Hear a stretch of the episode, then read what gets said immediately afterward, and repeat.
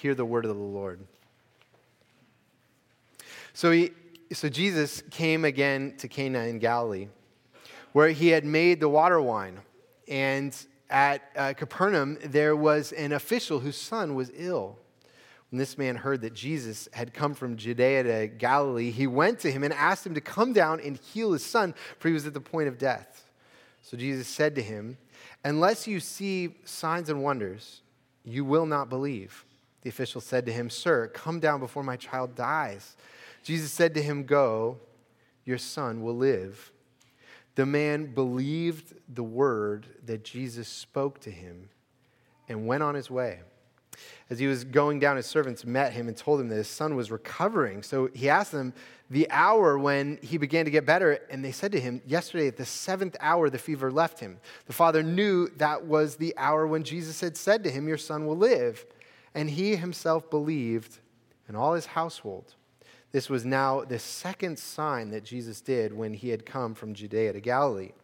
After this, there was a feast of the Jews, and Jesus went up to Jerusalem. Now, there's in Jerusalem the sheep gate, uh, uh, by the sheep gate, a pool uh, in Aramaic called Bethesda, which has five roof colonnades.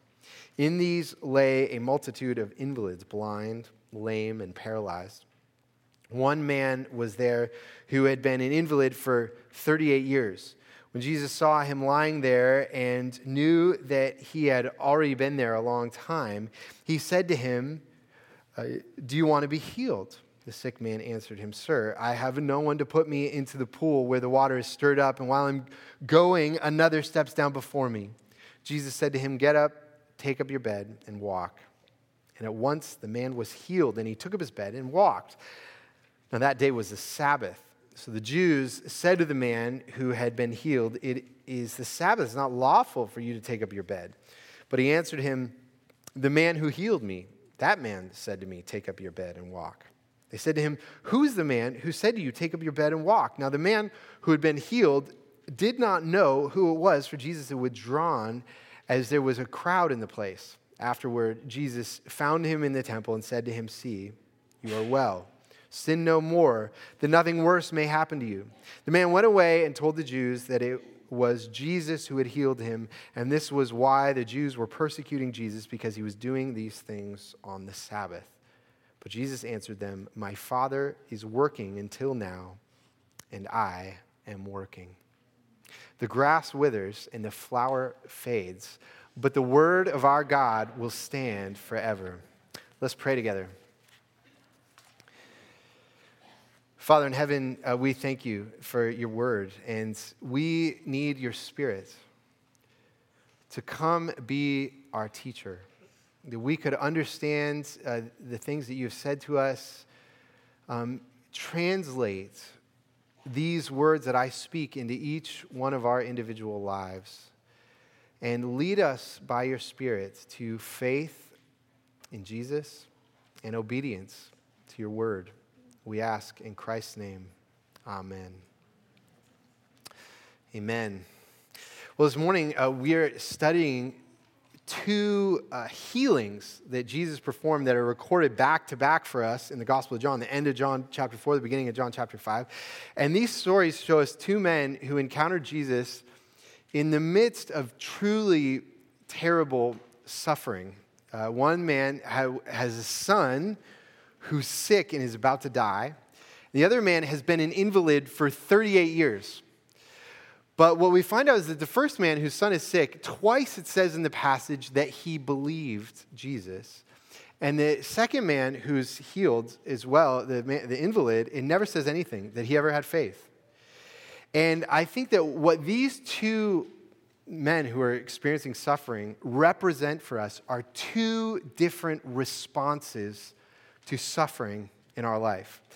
And it's uh, suffering is an immensely important topic in the Bible. Actually, you could probably say that, you know, if you ask the question, uh, what is God's response to why there's so much suffering in the world and what is God going to do about all the suffering in the world? The answer is the Bible. I mean, that's pretty much what the Bible is, is God's answer to all the problems in the world. This is what he's going to do. It's a complex answer.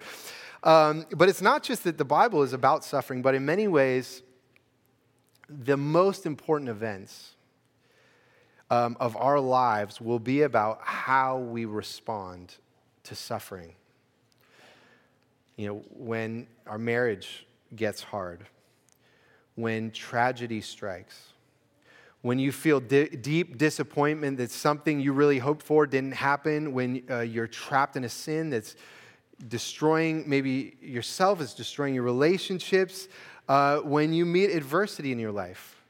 Often we look back and say that when those things happened, those were some of the key pivotal chapters in my life story. And it's fascinating that most people who have either rejected their faith in God or have a very deep relationship, spiritual relationship with God, both people, interestingly, uh, will attribute either their lack of faith or their deep relationship with God to periods of suffering. That's when they either lost their faith or that's when their faith really deepened. And so, you know, the people who've lost their faith say, you know, I was at this time in my life and I went to God and I said, you know what? Uh, if there's one prayer you're going to answer, God, this is the one I need you to answer. And I'm putting my heart out there and I need you to do this for me. And God didn't come through for me. And so I rejected him. I lost my faith. And other people say, you know, I'd lost everything in my life, everything had fallen apart. And I found that the only thing I had was the Lord Jesus. And for the rest of my life, he's, he's the, the one that I can uh, trust more than anyone. How, they both happen in the midst of suffering. And so this morning, we're going to look at two different responses to suffering and adversity in these two men by answering these three simple questions. First, what does it look like when we respond to suffering with faith? Second, what does it look like when we respond to suffering with unbelief? And third, how does Jesus respond to them both?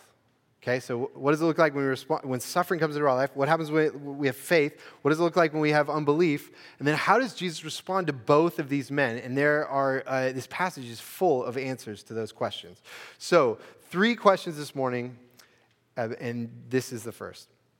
What does it look like when we respond to suffering with faith? And I think there are four answers to that question that I want to point out in this first story about the man whose son is sick and about to die. So, first thing is this faith emerges in the midst of desperation. Faith emerges in the midst of desperation. And if you look at verse 46, the beginning of that, this passage, so Jesus came again to Cana in Galilee, where he had made the water wine. And at Capernaum, there was an official whose son was ill. And when this man heard that Jesus had come from Judea to Galilee, he went to him and asked him to come down and heal his son, for he was at the point of death. Now, there is probably no more, no more desperate situation than to have a sick child that you can't cure, you can't help. There's probably no greater experience of powerlessness of feeling out of control, of feeling weak, and there's nothing I can do. And it was this kind of desperation that brought this man to Jesus. It's desperation that brings us to Jesus.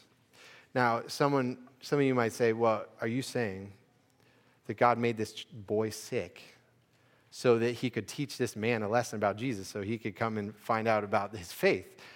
And I don't know. I don't know why God did that. Maybe he might have. The one thing I can tell you is that God's ways are mysterious. He doesn't reveal to us all of the purposes of his ways.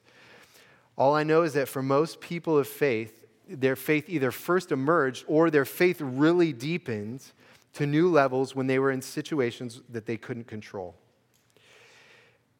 when they felt desperate.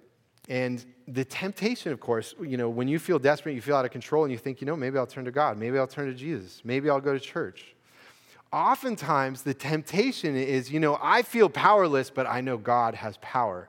And maybe coming to God will be a way for me to kind of regain control of my life.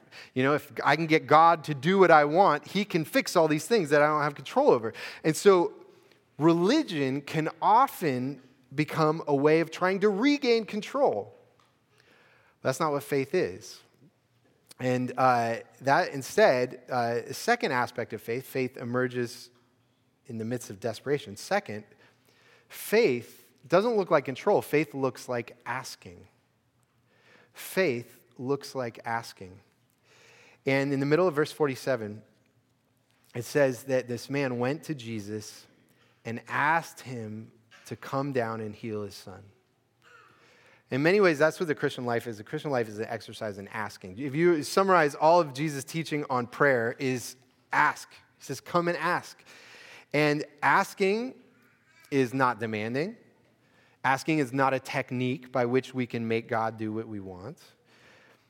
Asking is relational right? Asking says, on the one hand, I believe that God is generous. He's good. Look, He made this beautiful world. He made me and He gave me life and He sustains me. And He's a father who, Father gives good gifts to His children. So it's recognizing the goodness of God combined with an understanding that uh, I cannot control God. God knows more than I do, and I trust He'll do what's right. And you can see in this passage that Jesus emphasizes that he's the one in control, that the man doesn't get to be in control because this man asked Jesus, Hey, will you heal my son? And how does Jesus respond to him? Verse 48 Jesus said to him, Unless you see signs and wonders, you will not believe. He, he rebukes the poor guy. The poor guy's son is dying, and Jesus rebukes him. And he says, You're not really here to learn the deep truths about God. You're just here because you want my magic. You want my magic in your life. And I love the man's response. How does he respond? Verse 49 The official said to him, Sir, come down before my child dies. He's not defensive. He's like, You're probably right. That's probably why I'm here, is for your magic. And he's also not demanding. He just, again, lays the request before Jesus and he asks again. And Jesus agrees to heal the man's son. But the man now is going to have to walk home. And he's going to have, he's got the, and we know that the walk was at least a day. So he's got a long walk home where he's going to have to find out whether his son was really healed. And I'll tell you, asking generally invol- involves a period of waiting. We don't know how long that waiting is, but you know, I had an experience of this this past week. One of, one of the elders in our church, Art Lim, uh, has an esophagus that has a really narrow portion of, of his esophagus where every couple years or so he gets a piece of food lodged in his esophagus. It's really scary and he's like you know he gets really anxious. He has to go to the er and he hopes that the food is going to pass and that happened just last week. So he's in the er and i'm sitting there with him and we're praying and i'm putting my hand on his back and you know it's not dislodging and we're praying lord you know you are the great doctor and physician. You can make the food pass and would you do that now? And then you know an hour passes it still hasn't passed and they're setting up to have a procedure where they're going to have to sedate him and stick a scope down his throat and it's really you know kind of you know there's some risk in the procedure. And so we're praying again and you know i put my hand on the front and we're both kind of hoping that power is just going to pass through my hand into his esophagus. And you know we're believing and then by the end of the prayer we're saying okay lord you know if you heal him through the doctors that's good too. All right, we will take that. And so we finish praying, and it looks like, you know, the Lord's not going to pass the food. So the nurse comes in, brings him back into the room to do the procedure, and the anesthesiologist is about to, to put him under. And right when they're going to put the mask on or whatever he's going to do, all of a sudden the food passes. He says, Give me some water. I need to drink some water to see if the food passed. And you know, you can't drink water right before you're going to have this procedure. And they reluctantly gave it to him, and it passed. And it, it was this experience of asking, and where the God's saying, I'm not giving you power, I'm not giving you control, but you can ask. And I'm going to make you, I'm often going to make you wait to show you that I'm going to do this in my own timing. And so it leads to the question of like, okay, if the faith means like faith emerges in desperation, it looks like asking, how do you wait while you're asking? And um, I think that's a third thing that we uh, learn about faith in this passage is that faith trusts God's word. Faith trusts in God's word and his promise. And you see that in verse 50, where Jesus said to him, Go, your son will live. The man believed the word that Jesus spoke to him and went on his way. This is the first mention of the man's faith, is when Jesus spoke, it says he believed in Jesus' words. And Jesus had made a promise to him Your son will live. And the way to walk through suffering is God makes promises to us. And we take hold of the promises. We say, This is what I'm going to hold on. This is all I have is the promises. God has made tremendous amount of promises to you. In some ways, that's God's answer to suffering in the Bible. This Bible is a whole book about suffering. It's a whole book about God's promises to you. And what promises has God made to you? If you are in Christ, God has said, I will never leave you or forsake you. I see you. I watch you. I listen to everything you say. I care about you. And whatever shame you may experience in your life that makes you think, you know, I deserve suffering, Jesus has washed your shame away. You are God's beloved children. You are beloved, you are chosen, you are holy in His sight. And He has promised you that every, there is not the slightest bit of suffering that you'll experience in your life that will not be completely intentionally loaded with God's purpose and love and, and care your story will be a good story. You'll get to the end of your story and it'll be a good story. And he promises that his Holy Spirit, the Holy Spirit, who is God, lives inside of you. And you know, whole, that doesn't mean that you have like a drop of God. And, you know, we all have a drop of God. There's no drops of God. If God is pro- present anywhere, it is all of God. So that means who lives inside of you, the whole Almighty God, in all of his power and wisdom, is living inside your body, guiding and strengthening you and leading you to the end of this story. And Jesus is the high priest who's seated at the right hand of God the Father in heaven, praying for you. You think it's great to have one of your friends praying for you? You think it's great to have a pastor praying for you? The Son of God knows you and is praying for you. And he promises you that, you know, if you've lost a family, you've lost your family, maybe you don't have a family, he says that throughout your life, he will literally bring hundreds of brothers and sisters and mothers and fathers into your life throughout the course of your Christian life so that you will have a family and you will be alone. You, uh, you will not be alone. Faith looks at this whole list of promises and says, I'm going to hold on to those. I'm going to believe those promises. That is how faith walks through suffering. So, in the midst of desperation, it means asking, and looking at the promises of God that are given to us in His Word. And as we do that, one last thing that faith does is that faith walks the path of suffering. And this, I think, is a helpful way to think about suffering that suffering is a path that must be walked. Walking means there's progress, there's movement. You know, it means we don't run away from suffering. Uh, it means uh, we don't deny the suffering. We also don't just lie down with resentment and kind of paralyzing fear. We don't lie down and stay in one place. Suffering is a path for us to walk through. And I think it's striking that what happens with this man is Jesus tells him that his son's going to be healed, and then he has to walk home. You know, we talked about that in, in verse 50, the second half of verse 50. The man believed the word of Jesus spoke to him and went on his way. I want you to imagine that, the anxiety of that day of walking. He's heard the promise from Jesus. He doesn't know what's happening. So maybe his son's already dead. What's going to happen when he gets to the end of that journey? He needs to walk the journey home.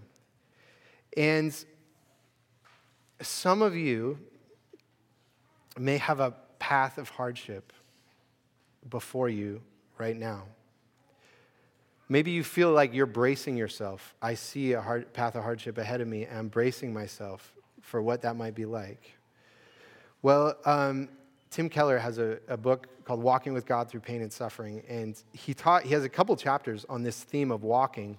This is what he says Walking is something non dramatic, rhythmic.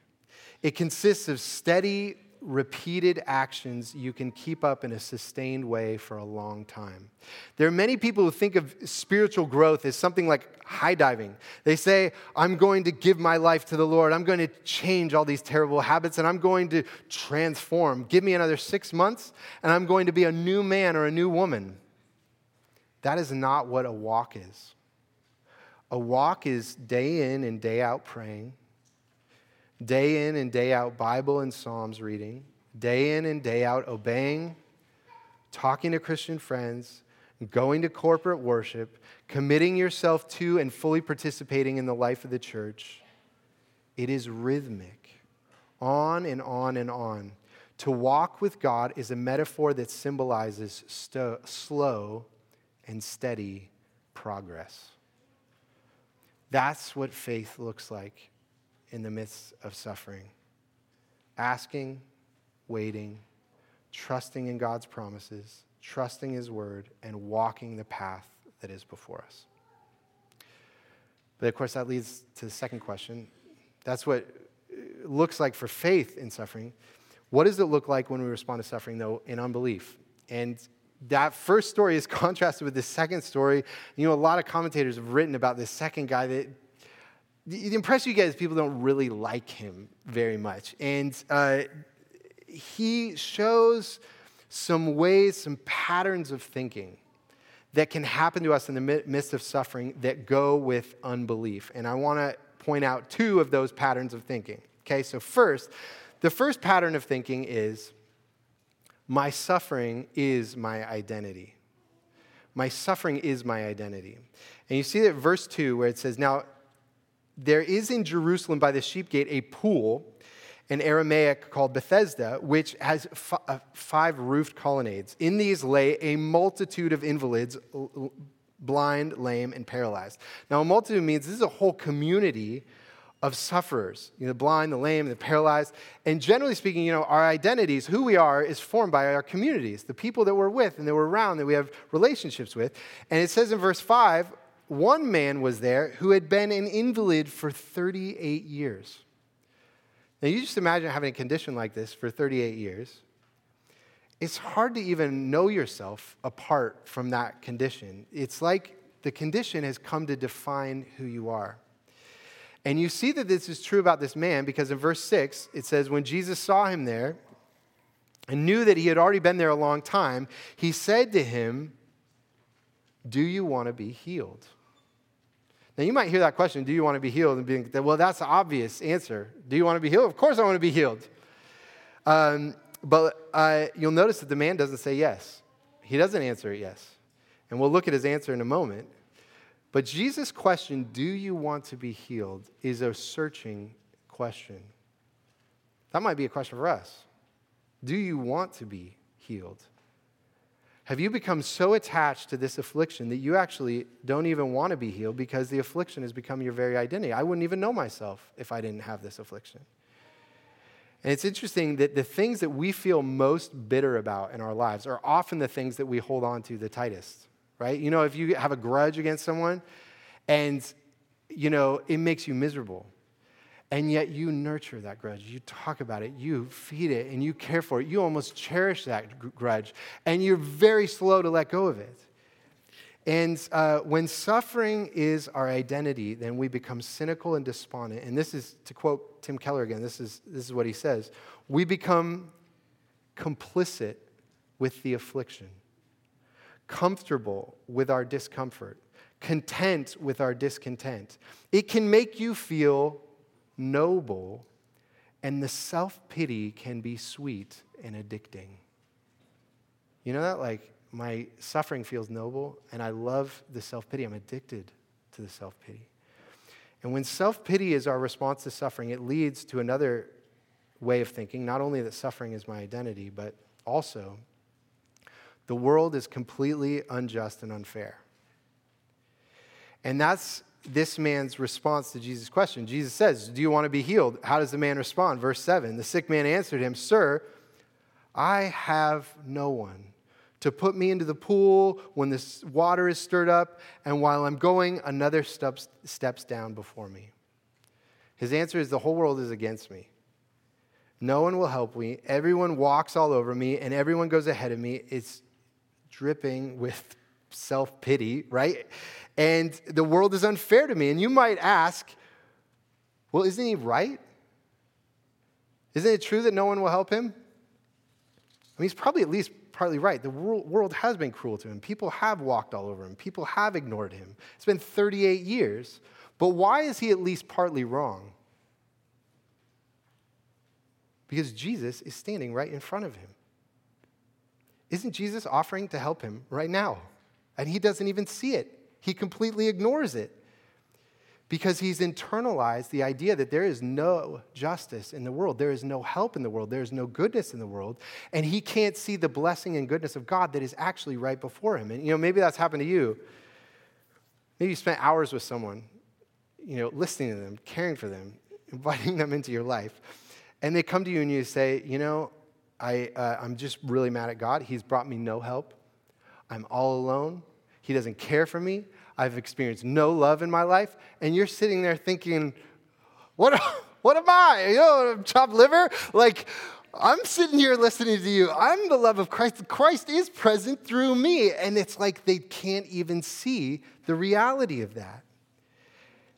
There is a cluelessness in this man. Because even though he never says yes that he wants to be healed, Jesus heals him anyway. And uh, you see in verse 8 also, in verse 8 it says, Jesus said to him, Get up, take your, up your bed, and walk. And at once the man was healed, and he took up his bed and walked. Now, that day was the Sabbath. So the Jews said to the man who had been healed, It is the Sabbath. It's not lawful for you to take up your bed. But he answered them, The man who healed me, the man said to me, Take up your bed and walk. So here's the situation where the religious leaders say, Hey, you're not supposed to be carrying your bed on the, on the Sabbath. So he's about to get in trouble. What does he do? He blames Jesus. He says, This guy, I don't know his name, he healed me. He told me to take up my bed. It's his fault. Don't get me in trouble. He's throwing Jesus under the bus. And, it, and now these religious leaders are going to go persecute Jesus because this guy doesn't want to take the blame. Now, listen, it is true. There is a tremendous amount of injustice and unfairness in the world. But what I'm saying is that that is not the only truth and the Bible tells us that that's not even the deepest truth about this world.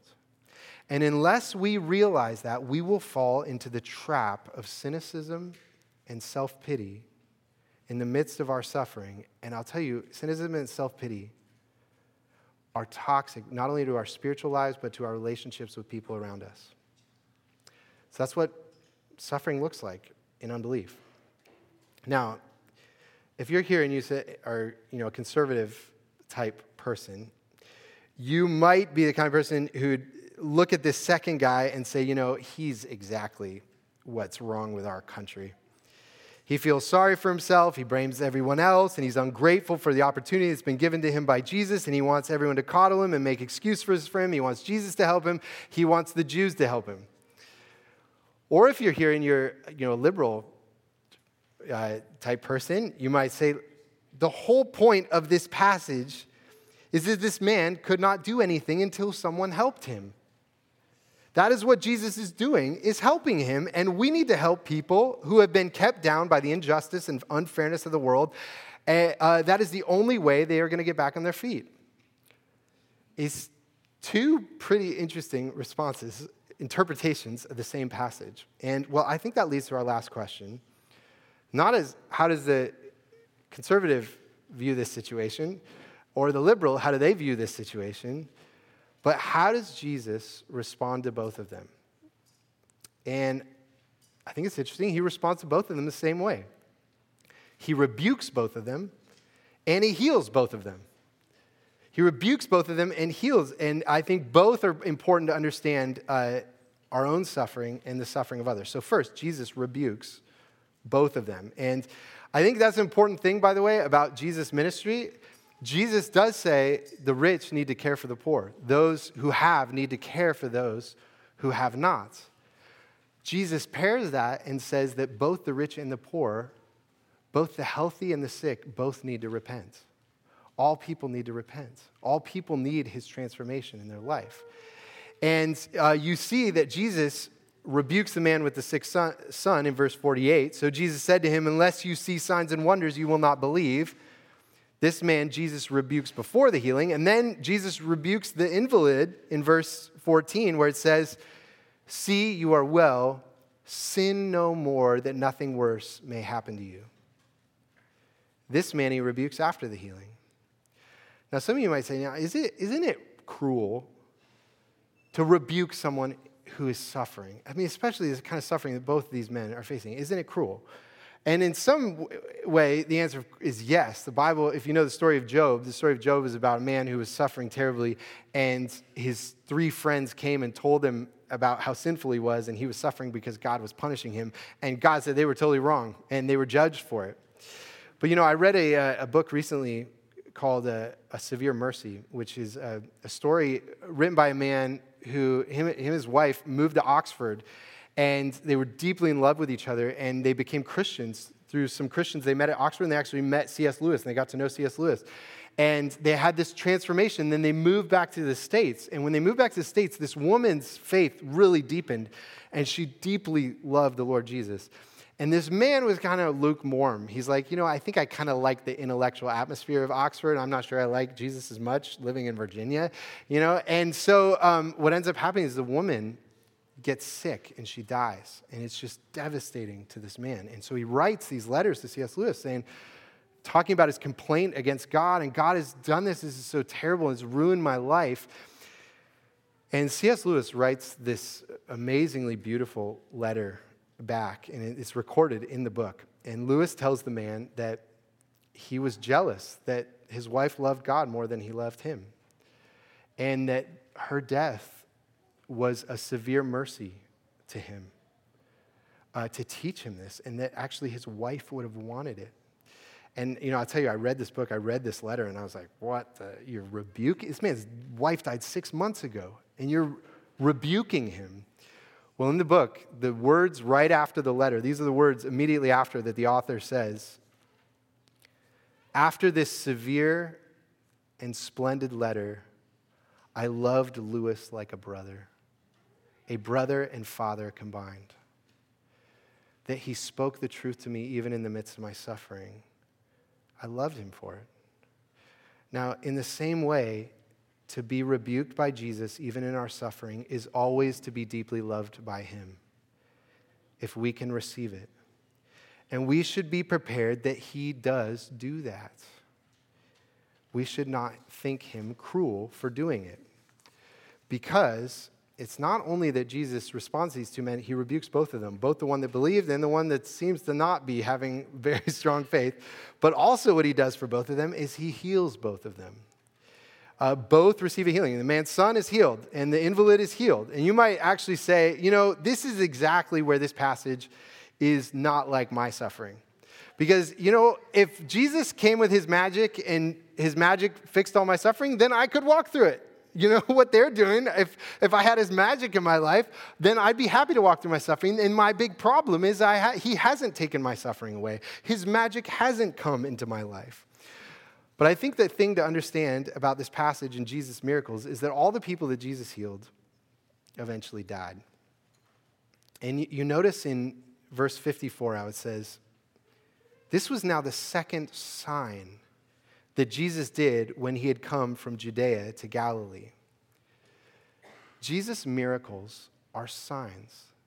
It means that they are pointing to something else. These miracles aren't the real healing, they are pointing to a greater healing. And so when you say, you know, my story is not like these men, you're right. Your story is not like these men because your healing is going to be way better than their healing. You know, this official, he's long dead. His son, long dead. The invalid, long dead. They all had some sickness that came upon them that took their life. They ended up suffering. They all had a suffering that they were not magically relieved from. But if you are in Christ by faith, then the path you are now walking through this life will be is a life uh, with suffering. And you pray and you ask and you wait and you hold on to God's promises and you refuse to make your sufferings your identity and to be cynical and to be addicted to self pity. Because at the end of this path is a healing that far surpasses anything in these two stories. What God did for Jesus when he raised Jesus' body from the dead was he raised him to an indestructible life. And if you are in Christ, the Bible says that what God did for Jesus on Easter, he will do for us. And it's not only that he's going to heal our bodies, he's going to heal the whole creation. if you are in Christ, you will have a share in a renewed creation where there will be no more tears, there will be no more sorrow, there will be no more cancer, there will be no more children who die and we feel powerless and out of control. There will be no shame, there will be no more sin. And so when you say, I could suffer if I knew that Jesus was going to magically take my suffering away, the gospel says he is going to magically take your suffering away. So you can walk the path that is before you. And he's going to take it away on a far grander scale than either of these men ever experienced. So, this life is a path of suffering that each of us need to walk. And if there is one thing to hold on to during that walk, let it be Christ, the one who himself has suffered with us and for us on the cross, and the one who will ultimately bring the great and real healing. Let's pray.